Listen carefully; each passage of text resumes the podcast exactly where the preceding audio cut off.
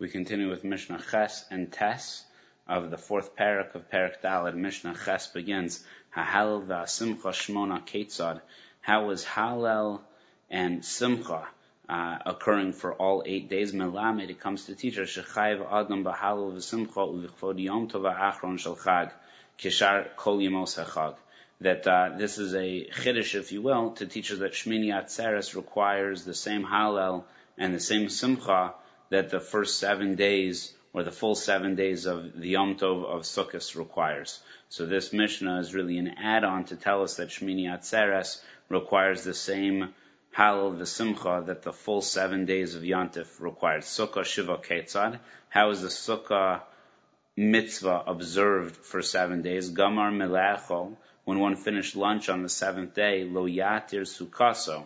One would not take down their sukkah because although they're finished with the eating in the sukkah, uh, the mitzvah of sukkah is the entire seventh day. However, aval morid esakelim min mincha after mincha later in the afternoon on the seventh day, one would be allowed to take down, and we'll discuss why down in a moment, their yom tov kelim kavod yom tov achron shel That meaning even though it's still sukkahs in preparation for Shmini Chag HaAtzeres that starts the night immediately after Sukkot, we're certainly not allowed to take down the Sukkah, but we were allowed to take out the Kalim, uh, the vessels that we were going to eat our Shmini Atzeres meal on. What does that mean, bring down? Because most Sukkahs were traditionally built on the roof. So to take down meant to take down the, the special vessels, uh, utensils that one would use uh, for a Yantif meal.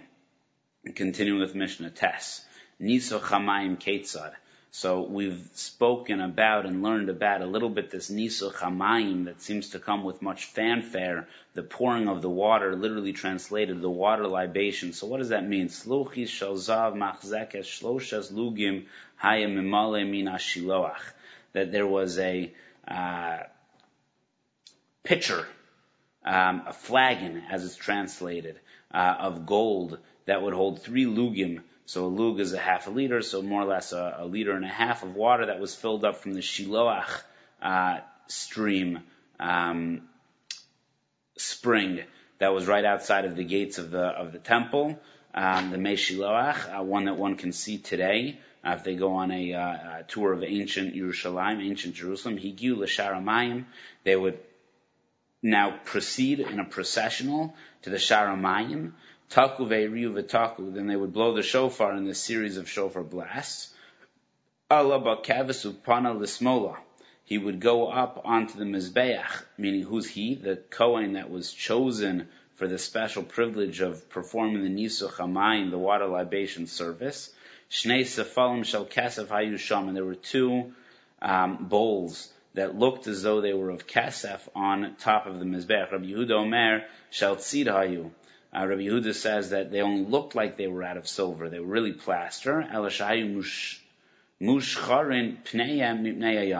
That they looked like they were silver because of the yayin, because they were stained from the wine that would be poured into them. And there were two thin uh, spouts that came from them. Echad me'uba ve'echad dak. One was a little bit wider, one was a little bit more skinny. Acha. So that way when the water was poured into these two bowls, these two receptacles, and they flowed out through the mizbeach, they would conclude at the same time. What does that mean? One would be for yayin, one would be for wine, and the other would be for water. So we know that water will travel, travel more quickly. So the uh, bowl that the water was poured into had a more narrow or more slim spout, and the one that wine was poured into had a more uh, wide uh, or larger spout. That way they would conclude being emptied at the same time.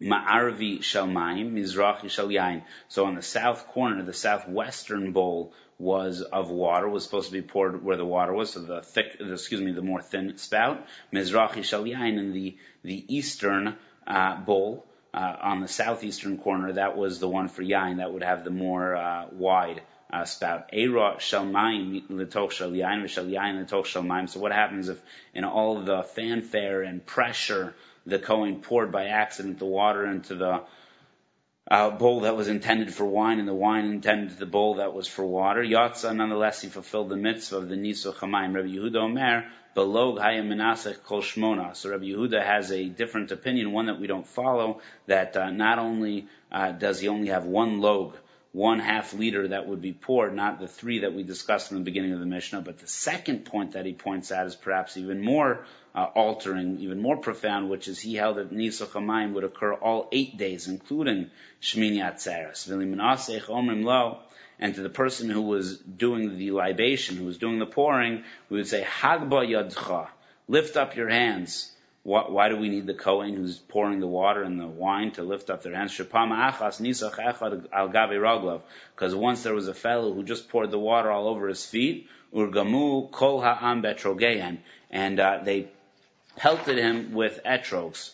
So the question is, what, what's the big deal? So the guy messed up on Nisuch HaMayim. What, what's the, what's the big deal? And what's the whole fanfare behind Nisuch HaMayim here anyway? So Nisuch HaMayim, this water libation, is halacha l'moshe misinai, and there was a tremendous machlokes in between, as we understand the Torah following Jews and the Sadducees. The Sadducees would not hold by Nisuch HaMayim. They mock Nisuch HaMayim. They would prevent Nisuch HaMayim from happening. So on occasion, in those days, the Kohen jobs were, I don't know, for sale, but certainly could be manipulated. So the Sadducees would try to take this position, and there was one fellow who demonstrated that Nisuch HaMayim, pah, Nisuch who believes in this stuff, and would pour the water all over his legs, uh, and then when the cloud, when the Jewish people realized that's what he was doing, he was uh, making chozek, he was uh, mocking the HaMayim, so they pelted him with the etrogs. It wasn't that uh, they were disappointed in the lack of the fulfillment of the mitzvah. They were disappointed that the person intentionally tried to